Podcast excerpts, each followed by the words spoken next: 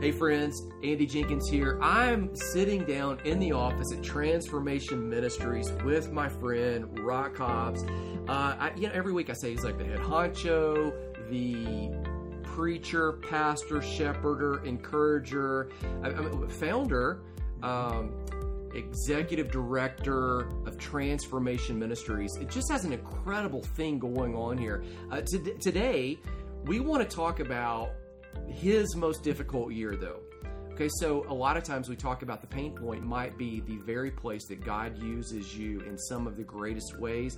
And I, I think simultaneously, the area that you're going to be used by God in a great way seems to be one of the areas the enemy goes after the most aggressively. So simultaneously, the enemy's going after it, God's going for it. It's going to become a platform that helps other people move into their purpose, into their full potential.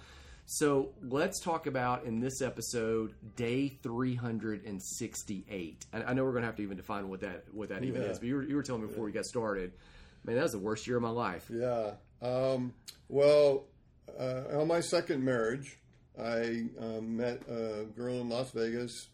She worked for American Airlines, and I had to chase her for in my, in my story. I had to chase her for about four years before she finally realized she loved me. but um, I married her, and it was great. I was still in the Air Force. This is. Vicky. Yeah, This this, is- Vicky. This is my current wife, and um, and but my drinking was increasing, and I kept uh, drinking more and more. And of course, a wife you can fool a lot of people, but you can't fool your, fool your can't wife. fool your wife. She's seeing it, and I wasn't trying to hide it. I mean, I I, I mean, it's open about it. How much were you drinking? Uh, I don't even want to go there, but a lot.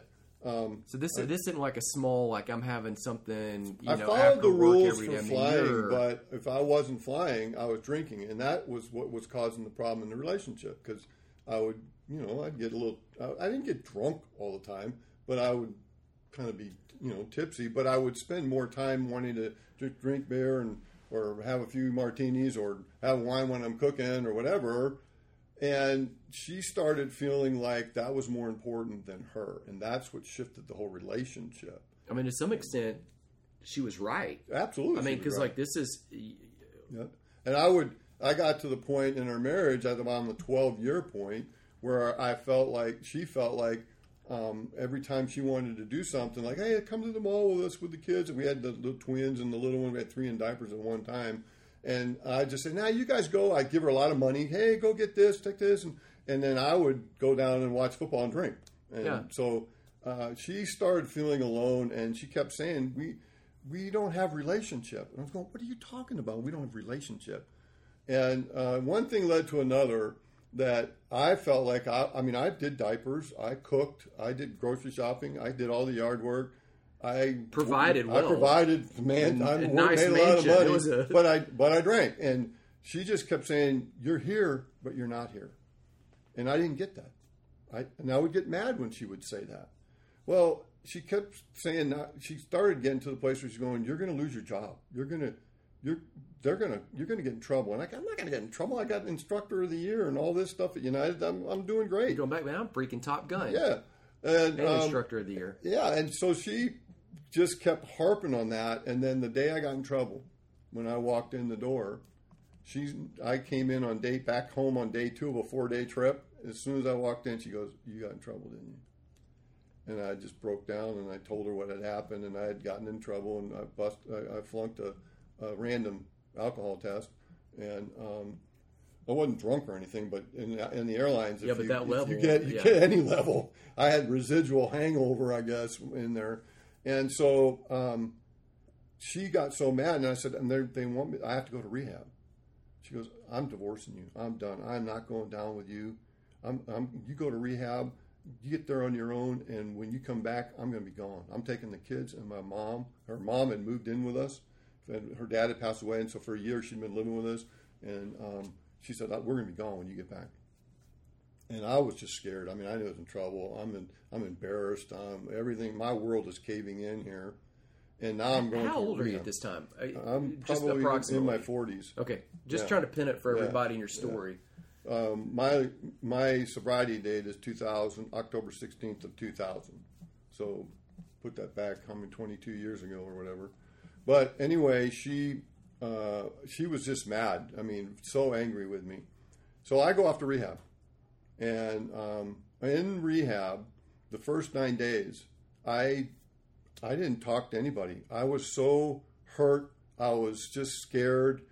I was mad. I didn't feel like I had to be in rehab. I, I didn't even think I had a drinking problem. You felt like I felt like I just had a bad day. Put you there. Yeah, and I just had a bad day. I shouldn't be here. And now I'm a 40 something guy with a bunch of 20 something marijuana and heroin people. And I'm going, I'm not like them. I don't need to be here. And so I just said, I'm, I'm just doing my time. And I literally folded my arm. And for nine days, I didn't talk. I mean, I would be in small group, wouldn't say a word. I'd be, uh, I'd sit by myself at the meal times and wouldn't talk to anybody. So at, by nine days, everybody there thought I really, I couldn't talk. They just thought I couldn't talk. And um, They missed that one. totally Yeah. misread. yeah, I mean, I was just so angry, scared. Just you know, I, I saw my whole world, and what was really happening was I was seeing my identity come crashing down because my identity was a false identity. My identity was a pilot, a, a successful pilot. And now that was about to get taken away from me and losing. The FAA pulled my tickets, and the FBI was after me. I mean, the whole world was crashing on me.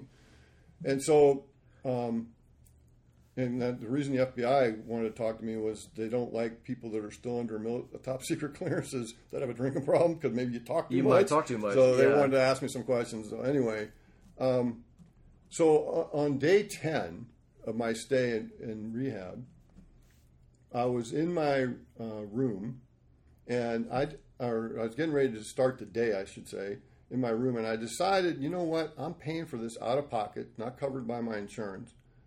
I might as well get my money's worth. I was feeling a little bit better, and I decided I was going to talk. So that morning in small group, as the guy's going around to everybody doing a check-in, how you doing? And he gets to me, just passes over me, goes to the next guy. I said, "Wait a minute, You're gonna I'm participate." I'm going to talk now." And they go, "Whoa, he can talk," you know. And I, I said some profound words or something, and it went out in the in the whole thing. Rock can talk, you know. And people came up to me at lunchtime and said, "Hey, say something to me or something." Anyway, um, I just kind of decided I'd go ahead and make the best of it. So that night, I decided I would do the homework.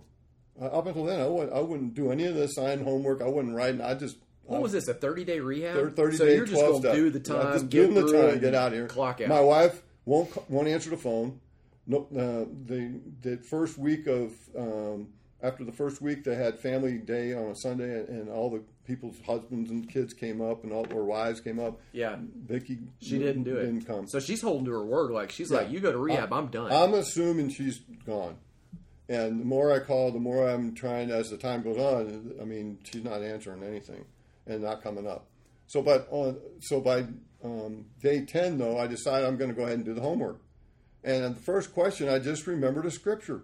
I remembered a scripture in Psalms, and so I went to my bag. I grabbed this bag, and I'm sitting at this little desk. I'm in this rehab cottage where there's just a little desk, a single bed, a dresser, and that's it. And then there's a, um, a bathroom that's off kind of to the side. And I'm sitting at the desk looking out the window as the sun has gone down, it's gotten dark. And I opened up my Bible to this verse. And as soon as I started reading the verse, God's holiness, His presence, His glory, everything filled the room. It slew me in the spirit. I, I was blown back in the chair onto the floor. And now I'm in the chair with my feet up in the air, my arms pegged on the floor, my head's back on the floor, uh, upside down in this chair, and I can't move. I can't open my eyes because the glory of God is in the room, and it's like unbelievable. And then he starts talking to me. you got knocked out in a rehab cottage. My God, I, I had a burning bush experience. See, this is what is so revelatory for people is is they assume that so many people that when you are I mean let's just be honest, you got you got caught in a sin issue. So like you've you've got an addiction issue and they assume that that's going to be too much for God. That if you have the clutter of the past, that he's going to be offended by it, he's going to run from you, even though throughout the New Testament, Jesus is always with the catchphrase tax collectors and sinners. He's always, I mean, the Pharisees, they get mad at him. They're saying, why, why is he always, I mean, they called him a glutton and a drunkard. Like he is with the people such that he pitches sin as a issue that needs healing, not as a moral issue, but as a, hey, something's not whole with you. And he approached it like a physician, not like a judge. Right. And so the fact that God would show up like a burning bush in a rehab, somebody needs to hear that. Right. It wasn't at a church. It wasn't in a church, and I wasn't expecting it, and I hadn't been had any prep getting led up to this happening. He just came, and um, and the first thing he said to me was, "Rock, I never left you. You've been running from me. I've been here the whole time." And then he's then he So he's out, running with you. like never will I leave you or right forsake there, you. right You're. Out running him. He's like right on you. Yeah. And he he told he he took me through my life very quickly. And I, of course, I don't remember how long I was actually out, but I mean, he told me all this stuff. But the thing that I remember the most, the, the biggest point, at the end, he said, "Rock, I'm gonna. I have to give you a new heart. I have to heal your heart. I have to give you a new heart." And he and he told me that because he said, "Your life, things have happened to you. you your heart's been bruised by the events of life to where it's hardened, and I'm calling you to do something where that will be in the way. I need to give you a new heart." And I didn't say I, I couldn't talk. I'm just listening, but but at that moment, I felt God touch my heart. I mean, I felt his hand or something on my heart. And I'm here to tell you, I've never been the same You physically felt Yeah, something. yeah. I mean, it was amazing. And then it was over. Then I'm just laying on the floor. I, I have to get up and all that. So the next day for breakfast, I was getting ready and I was a little bit late. And you're supposed to be there right at seven What o'clock. day? Eleven now. I'm on day uh, day eleven Okay. And um, and I I'm the last one to go in, and there's like these two French doors leading into the cafeteria. Everyone's sitting around, and there's clacking and noise and stuff. And I'm gonna just try to sneak in so nobody knows that I'm late, get in the little line and get my breakfast, and then go sit down. And as, as soon as I walked in, the whole place went dead silent, and every single person was looking at me. And I actually turned around, looked behind me to see what they were looking at, but then I realized they were looking at me. And um, they just somebody that's sitting in one of the tables there said, "What the heck happened to you?" Because I, be- I believe I still must have been kind of glowing, and I started to say, "Well, you guys aren't going to believe this, but last night God came in my room, and then I went, they're going to really put me in the padded room if I say that. I'm not going to tell them that. I just went nothing, and walked around, but uh, I really they could see something on my face." So the rest of the time at rehab, God just reconnected with me. All right. So I come home, and here's the main part of the story. I come home and um, uh, I'm expecting an empty house, and there's cars are there, and my wife's there, and the kids there. And I walked in and said, "This is good. This is maybe I have a chance here. Maybe this. Maybe she's not really going to do it." And as soon as I walked in, she came over to me and put her finger around my chest. She said, don't think one thing. I hate your guts. Don't look at me. Don't talk to me. Mom got sick while you were at rehab. She can't get out of the bed. I can't get the bed out the door. I'm still leaving you. I'm divorcing you. I'm taking the kids, but uh, I have to wait till mom's well enough to be able to, to leave. And she walked off. And I went, wow, wow, that's welcome home, Rock. And I went in my office and I, I started praying because meantime, during that rehab time, I'm really getting back with the Lord. And I, I prayed. I said, God, I don't think I can do this. I mean, I think I think she's really mad. Um, I don't know what what should I do. And the Lord said, Rock, I'm going to teach you how to love your wife unconditional. And He told me, He gave me a vision in that in that moment, right then and there. He reminded me of a movie that I used to watch all the old black and white World War II movies. Yeah. And it was about the sub commander chasing the ships and sinking them with torpedoes and stuff. And so the scene comes up, and the, the skipper comes up on deck in the sub, and he goes up scope, and the scope goes up, and he pulls the handles down, he turns his hat around, he looks in the scope, and then the scene goes up to the horizon, and you see the, you know, he's he's scanning the horizon looking for a ship, and then he sees one. He puts the the crosshairs in the in the periscope on the ship, and he looks down. Now go back down into the submarine. He looks at the little ensign next to him. He says, "Give him two pings of ranging." And so then you always hear that sonar sound in the subs, like bing bong, bing bong. And this kid goes 1,500 meters off the starboard bow, sir. And then the old crusty guy looks in this in this periscope and he goes, "Roger, loads tubes one and two. Fire one, fire two. Off they go. Hits the boat, blows it up. They're all down in the sub five five and Wah! And then God said, "So rock, loving your wife unconditionally, as you send out the ping of love with no expectation of a pong coming back." And I went, well, I don't know if I can do So that. no pong. Nope, nope, nothing coming back. No matter Yeah. what she said, you're just sending out the love, nothing coming back. So he's testing. You got this new heart. So he's going to teach me He's how to love my it. wife unconditionally, just like Yeah. God loved me, right? So I st- set out to do that. And about that time, that book, The Love Dare, came out. And so I used that for the first 40 days. I just did the Love Dare. And I'm doing all these things. But that set the pace for me. I'm going to a meeting every single day at AA at 6 o'clock, early bird.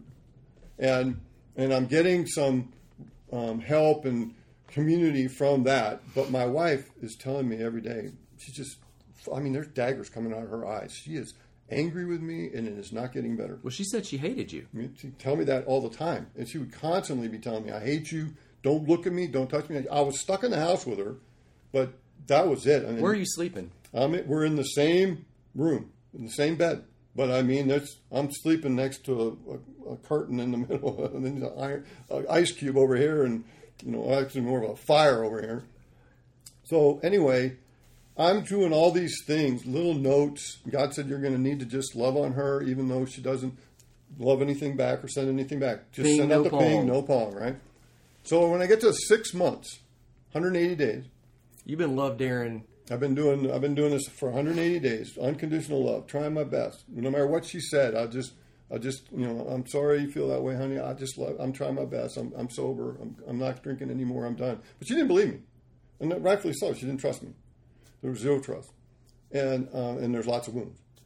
So I'm I'm after this meeting. I'm they're congratulating me. I'm feeling pretty good. So I'm driving home, and I see this florist, and I said, you know, surely if I show her this six month coin and I buy her this big thing of flowers. And she's been seeing me every day, go to these meetings every single day. I've been going to church, taking the kids to church, and all this stuff. She knows I'm changing. And so I stop, I pull into the florist. I spent like 200 bucks on this big arrangement. I could barely get it in my back seat. I get a rush home. I put it on the counter. We have the big island in the kitchen. I put it on the end of the. So when she comes down the steps and she turns at the at the landing and comes into the kitchen area, it's the first thing she's going to see. It's going to be right there. Can't miss it, right? And I'm sitting over in the little nook waiting for her to come down so she can see it, and then I'll show her my coin, and maybe we'll get some traction and get you know she won't be hating me. So finally, she gets she wakes up because I go early bird, so she's normally not up when I come home. She gets up, comes down, she gets to that land, she looks at those flowers. She looks over at me, looks back at those flowers. She comes down those steps like two at a time. I mean, bam, bam, bam, she's down. Takes one sweep with her hand and sweeps the whole big thing like there's an open face trash can at the end of the island. She was trying to like rake it into the trash can, but it was so big that it just hit and crashed onto the floor and broke and flowers everywhere. And she comes around the flowers, runs up to me and puts her finger in my chest. She says, That doesn't do one thing for me. I hate your guts. I'm divorcing you. As soon as mom's well enough, I'm leaving. And off she went. So mom's been sick. The whole time, Now six mom's months. still sick, still, and she's worse now that we got nurses coming in. She's not out, can't get out of the bed, and all that. So, um, she leaves, and I go in my little office, and I close the door. And for the six months, I was what I call I had John Wayneism. I was all her words were like arrows. It would go in my arm, in my leg or my chest, and I just like John Wayne, break it off, keep on fighting. You know, don't just ignore it. You know, the problem is those arrowheads are still in there. I'm breaking off the arrows, but they're still there. Yeah. But this time, I didn't, des- and I deserve some of those. But this time, that was like a spear in my heart, and I didn't deserve it, and it really hurt me. And I started weeping, and I said, "Okay, God, I, you're right. I don't know how to love unconditionally. I give up. I quit. I'm done. I'm going to give her what she wants. I'm going to leave." And uh, we had properties and stuff, and so I just figured I'd go somewhere else. And I went upstairs. She had left with the kids to go somewhere. And I, to this day, don't know where she went. But I started packing. I had all my bags on the bed, and like a kid crying, and like tears coming out of my eyes, snot coming out of my nose. Nobody appreciates me. I'm trying my best, and I'm putting all my stuff in my bag and getting my uniforms. And I get about halfway through packing. I mean, I'm I'm leaving. I am really hurt by what she just did, and I hear this ding. No, I didn't think I hear. I don't think it was really an audible ding, but I thought I heard this ding, and then I heard the Holy Spirit say one word: persevere. I hate the P word. Persevere. I put my foot up on the bed rail.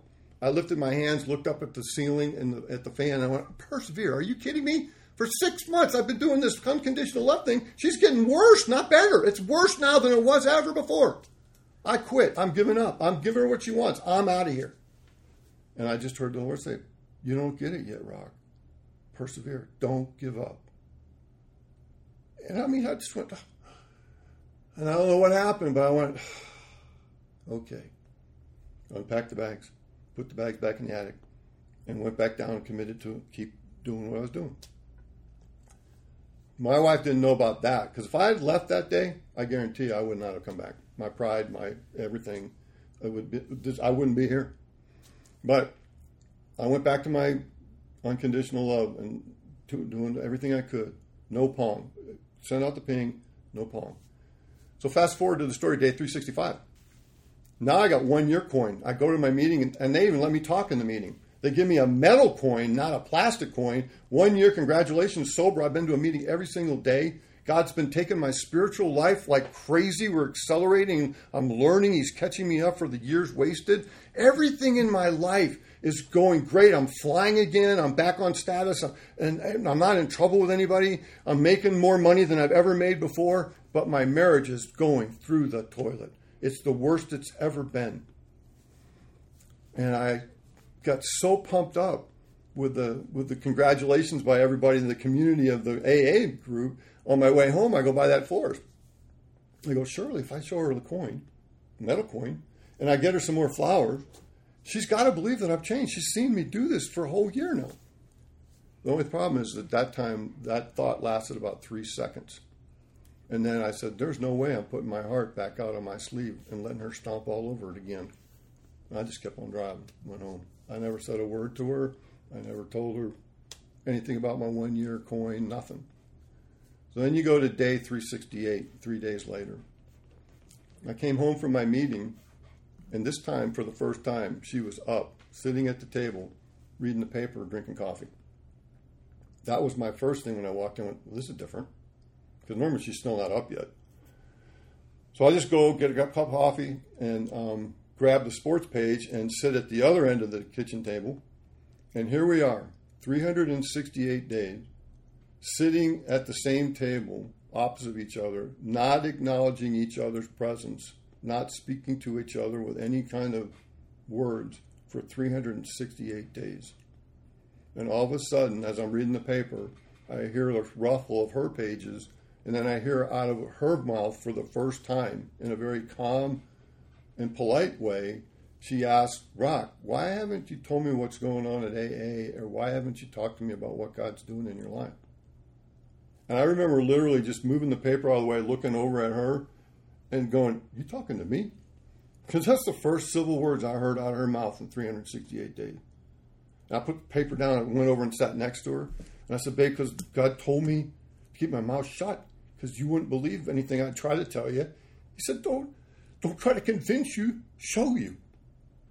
Don't talk about it, do it.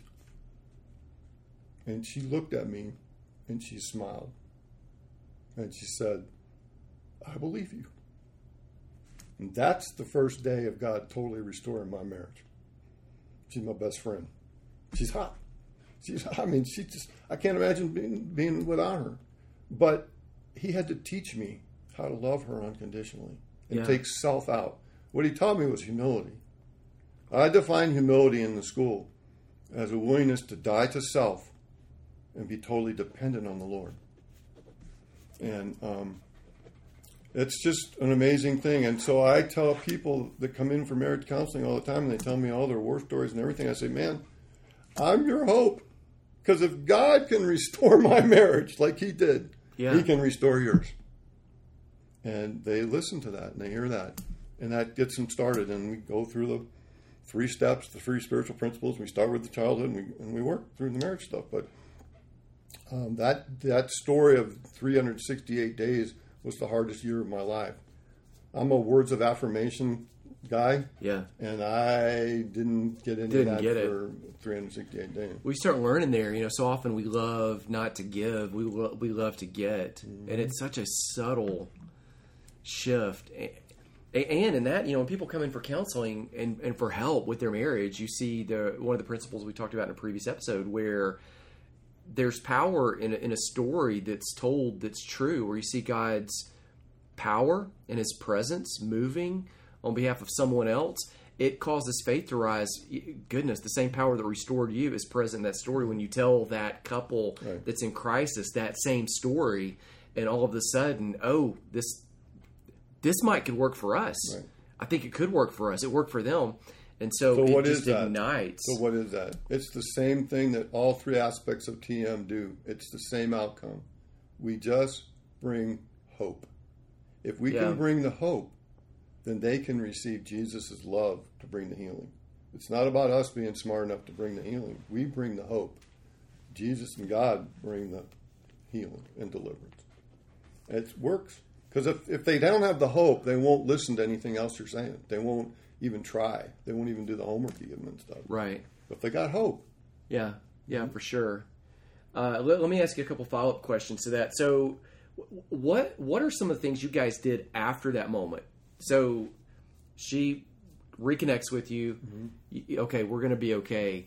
What, what what was what were some of the things that were involved in walking that out? Yeah. That going forward, some of the tools. One some of the things, the biggest thing was at that point there, she realized that she was a relatively new, she grew up Greek Orthodox and really wasn't saved. And she got saved only a few years earlier. She was a very new Christian. And she, for the first time, then started saying, I'm willing to listen to what you'll teach me. So from that point forward, she began, I began to be able to um, talk to her about the things of God. I began to be able to share stuff. But the biggest thing was is me not telling her what she needed to do or how she needed to change or anything. My thing was I was just telling her all the excitement of what God was doing to me. You know, how he was changing me and what he was showing me and that by by testimony of that to her got her wanting to do that. She would. I didn't have to tell her to go do that. She'd, she, I'd find out two weeks later she was reading the same book that I had been reading, or she was trying to do this. So she she started listening. So there was there was a um, a teaching bit. I got to step into the role of being her cover. The husband is the cover for the wife, and anything that's coming into the marriage that's messing up the marriage is coming through the husband, whether they want to believe it or not. We are the roof. the wife's the walls. The wife has to support the roof, and uh, they both have purposes. But if there's stuff and problems, it's coming through the roof. And uh, God was dealing with all my holes, right, and plugging Yeah. up the holes. And she was beginning to believe that that was happening. So, um, and again, and for her case, she had hope. Maybe this marriage is going to be able to work. Maybe he is changed. Maybe he isn't going to drink anymore. So um, that was one of the big things. We started doing a little bit more involved with the church together stuff. I was doing things at the church before to get my accolades, to get my words of my words of hey, thanks for leading this or thanks for doing that, and and now we're going to church just together to be a church, you know. So we, we changed in that regard. Um, I don't. I think trust. God was teaching us how to build trust. You know, there, it takes two. There's two pillars for intimacy and relationship, and that one is the ability to trust. The second one is the willingness to be vulnerable. And if you if the enemy can attack one or both of those, you're never going to have intimacy in your relationship. You might have great sex, you might have friendship, but you're not going to have intimacy the way God wants you to have intimacy. And what God had to show me in my marriage was first, what's intimacy? And He did it in the vertical. He showed me intimacy as a father to a son. And then once I learned it, I was able to go to horizontal to my wife. Yeah. And I tell people all the time if you if you're struggling with intimacy in relationship, don't try to get it out of your spouse. Go first to God. Get the get it from the Lord, and then it'll overflow out of you into the horizontal. That's a good word right there. That, that I think a lot of guys particularly need to lock onto because I think I think we look to our wives so often for support for, for, for something that that it's not that they don't have it. It's just it's not their responsibility to give it. Mm-hmm. And so if we got it first, then we would have it to, to give as an overflow of what the Lord's doing in us. Right. Man, this is an incredible story. I'm going to put some links down in the show notes for people there. Uh, one of them is I'm going to put the link to the video that you've got about the orphan spirit, um, to where, particularly men, if you're listening, this would be a great place to start to reconnect, to get that intimacy, get off the performance mentality, get to the intimacy with your heavenly Father, uh, so that you do have it to give. Uh, another link, I'm going to put that Love Dare book. That is old school, but I'm, I'm going to put it there where people can find it. It's still a great tool. Yeah, it's a great And sometimes the best tools aren't the newest. It's it's the thing that's tried and true that you know has gotten great results. I'm also going to put a link down there as well on the transformation website, which is by the way been completely redone. There is an aspect of ministry here, issue focused ministry, and at transformation they do that for individuals. Um, they also do a what's called a thorough format for individuals. Uh, this is all described on the website. There's also a couples thorough format ministry, and I'm going to put a link down there to that because if you are a couple right now that's in crisis, or if you know someone, a friend that's come to you saying, "Oh, I don't know what to do," this may be at least just to give them the information, at least just to take a look, at least just to find a source of hope. This may be an aspect for you. So I'm, I'm going to put that information down there. Man, thank you so much for sharing Yeah. just the the good. You know, hear that a lot of times, um, but you know, like good old Clint Eastwood, good, bad, and the ugly. Yeah. Um, I, I think a lot of people can relate to that struggle. Right. Sign us off. Well, come join the tribe. We're all down here at uh, 1500 Resource Drive in Birmingham, and uh, we'd love to have you come visit us. All right, we'll see you next time.